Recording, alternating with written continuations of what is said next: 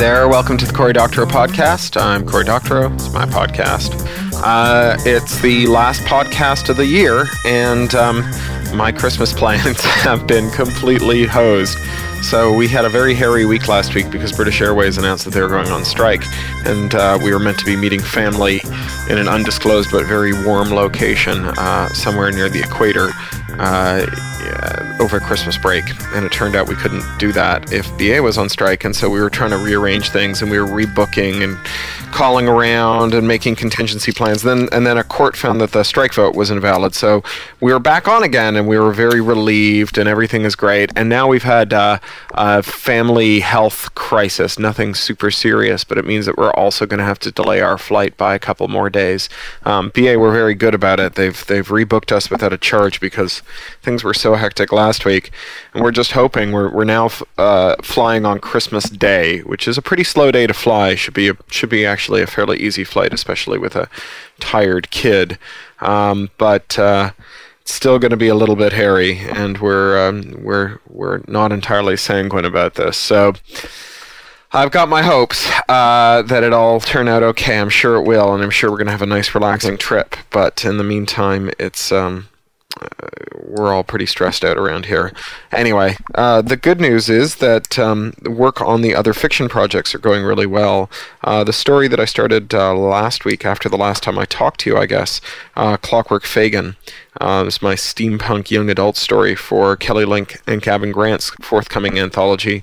That has gone really well, um, although it's extremely grim and Dickensian. It's about the the kids at an orphanage where the um, children who've been sold into service in the great machines of the steampunk uh, past, who've been crippled by the machines, are sent to this orphanage where they're meant to be rehabilitated, and instead they're beaten and sent out to beg by this horrible Fagin character. Um, this is the story of how they kill him and replace him with a clockwork uh, facsimile, who uh, and, usher in a golden era among the uh, the the clockwork uh, among the uh, the the horribly disfigured and and uh, dis- disabled children. So it's it's very dark Dickensian kind of thing, but it's been very fun to write. Um, one small note before I get to reading about the story. Uh, there's a thing called TAFF, the Transatlantic Fan Fund, and this pays for science fiction fans from one side of the Atlantic to visit science fiction fans on the other side of the Atlantic. Um, so uh, the way that that works is there's a kind of open ballot every year where fans put their names down for uh, their their desire to go overseas. Oh, there's 10 a.m. on the old cuckoo clock.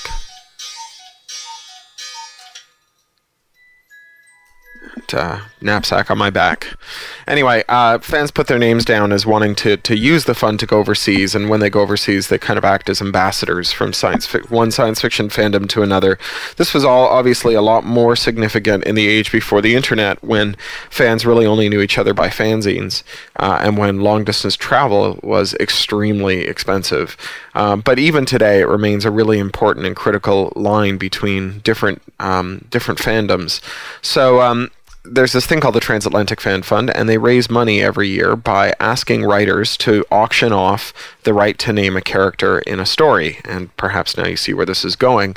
Uh, I sold off the right to be uh, to be named after a character. I have a character named after you in uh, one of my stories, and the story is The Martian Chronicles. And the winner was a very nice gentleman named Dave Smith, who has won the right to have a character named after him. The character he's had named after him is the character formerly known as Brian Oglethorpe, who has now, through the magic of global search and replace, been renamed Dave Smith throughout and um, I will try to remember to uh, call him Brian as I finish reading the story to you, but it may be that I'll miss a couple. Please don't be too confused if you hear Dave and Brian and Oglethorpe and Smith used interchangeably through the course of the story. Uh, I see by the scroll bar that we're more than halfway through this story, so I guess it should be finished within a couple of weeks of my return on the 11th from uh, overseas. Anyway, here we go uh, along into uh, a continuing reading of The Martian Chronicles, a story for Jonathan Strahan's forthcoming anthology, um, Life on Mars. I didn't go back to the Junior Colonist Lounge for a whole week. Instead, I spent the time with my dad, who seemed pleasantly surprised that his son wanted to hang out with him. It made me feel bad, like I'd been neglecting him. But it also made me ask myself why my father didn't think it was weird that I wasn't spending any time with kids my own age. Dad had always been busy on Earth, traveling half the time for work, spending his time at home with his computer over his face, barking angrily at it while his hands worked the keyboard like a mad player attacking a church organ.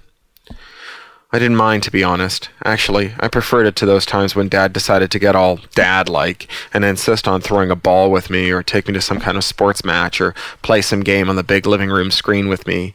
It wasn't that it wasn't fun, but there was always a moment when we stopped talking about the game or the project and found ourselves sitting in awkward silence, trying to pretend that the reason we had nothing to say was that we were concentrating too hard on the matter at hand. On Earth, Dad had been a hotshot statistical risk analyst. This is not an easy thing to explain, but basically, what he did was try to figure out how to balance investments and to minimize risk. Say there's an industry that benefits when someone finds a better way of growing wheat, the bread industry, say. And then there's this other industry that suffers when someone finds a better way of growing wheat, like maybe, I don't know, the corn industry? I forget how he explained this, to be honest, but this is generally the idea. So what he does is he figures out how to invest some money in both industries, so that if someone finds a better wheat growing technique, the investment in bread pays out, and if no one invents it, the investment in corn pays out. That's the rough idea. What he did was like 10 million times more complicated, though. And anyways, it doesn't really matter now. Now we're going to Mars, and there are no risk analysts. When we got to Mars, Dad was going to have to start a new business, or start a job, or something. He had bought us into the gold tier for Mars settlements. That meant that we were going to get our own private pressurized space, six months worth of food vouchers, and a million Martian ray guns. This sounds like a lot, but keep in mind that a pressure suit costs 450,000 Martian ray guns at last count. For this, he traded everything. Every penny we had our house, our furniture, our savings, everything. What were we going to do with it anyway? It wasn't like we could take it to Mars. Our personal luggage allowance was limited to 15 kilos each. Dad, I said as we loitered in one of the corridors, nodding amiably at the other colonists as they went past on their way to the toilets or the common rooms, or wherever it was everyone else always seemed to be going. He didn't hear me. He was looking into space, lips pursed, brows furrowed. It was the expression he'd worn back in the office when he'd been neck deep in work, computer plastered across his face, only his lips and nose visible. It was weird to see him making that face without a computer. More than weird. Scary. Like he was seeing into a world I couldn't see. Everything okay, Dad? I'd never asked him that before. Oh, yes, sorry. I was a million miles away. Fifteen million miles, I said. According to the morning Barsoom, that was the ship's blog, written by some crew member and simplified. But we're closing fast. Mars in 49 days. Right, he said. Right. Exciting, huh? He said it so unconvincingly that my heart nearly broke. For years he'd been talking about Mars and how great it would be when we got there. He hated the Earth, hated all the rules and regulations, all the whiners who wanted him to invest in ethical funds that gave up on profits so that other whiners would get paid more.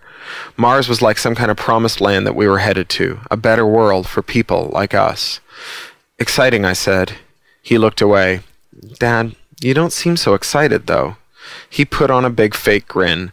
I'm excited, son. It's just, you know, space travel isn't as glamorous as I thought it would be. You know me. I'm no good at sitting idle. I'm just itching to get some work done. How about starting something up with someone on board? I heard that lots of people are starting their own little corps. You know, hit the ground running. I couldn't believe I was lecturing Dad about business. It was quite a switch from the years and years of Dad telling me I should be more entrepreneurial, play a harder game of Martian Chronicles. Yeah, he said, yeah. Well, that's something I've been thinking about. But you know, I'm investigating opportunities. Don't want to jump into something that turns out to be a bust. Dad, what's going on? Back on Earth, you were always telling me to seize the opportunity, fail fast, move on. Why are you being so. I wanted to say scared, but Dad's face had gone all furious the way it did, so I didn't finish the sentence. There's some things you don't understand, kid, believe it or not. Some things that you're going to have to age a year or two before you can grok 'em. Why don't you run along and play, sonny? He said it in the tone he used when he was telling off some idiot who just didn't get it, someone who was a whiner or a bureaucrat.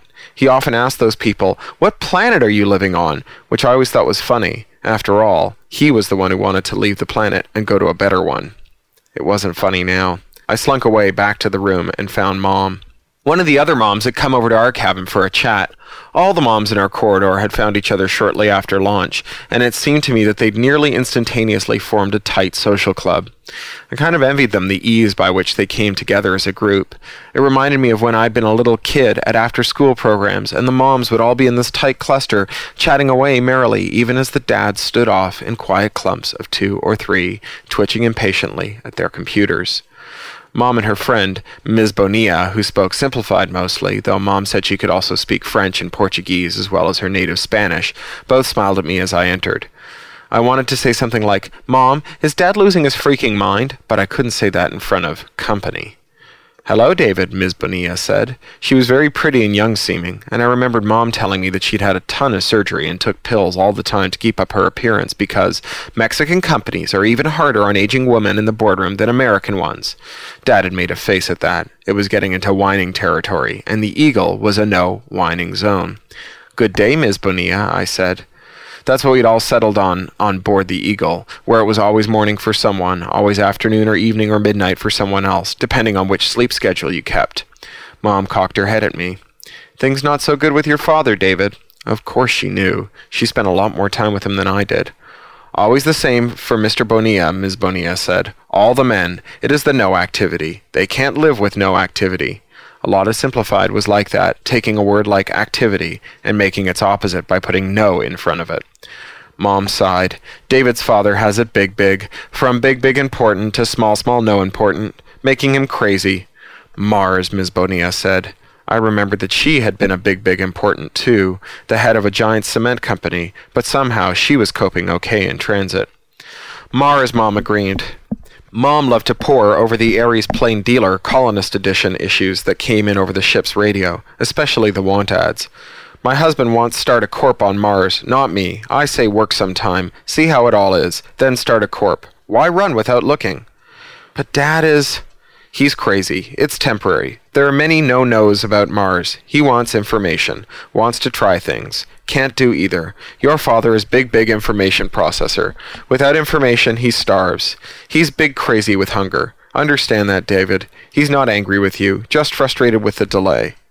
That settled it. But if Ms. Bonilla wasn't there, I would have said, But how come so many other dads manage to cope?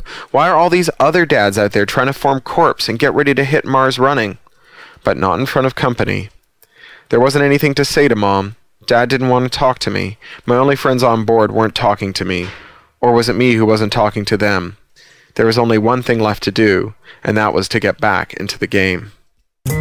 You've been listening to the Cory Doctorow podcast, licensed under Creative Commons Attribution, Non Commercial Share Alike US 3.0. Or as Woody Guthrie put it in another context, this song is copyrighted in the US under seal of copyright 154085 for a period of 28 years, and anyone caught singing it without our permission will be a mighty good friend of ourn, because we don't give a darn.